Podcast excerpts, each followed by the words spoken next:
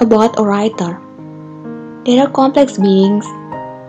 You maybe will lose yourself if you try to understand what is roaming around in their heads. They can change you to songs, to stories, to poetry. They will write about you. But once they decide to stop writing about you, you will no longer exist in the stories. And no matter what you do, you can never be a part of their stories anymore. If you plan to leave them, they will not beg for you to stay. They will let you go, no matter how much it's hard for them to do so. They know about everything, but will speak nothing of it. Why? Simple because they know that words are meaningless unless written. So oftentimes, they will write about sadness more than happiness.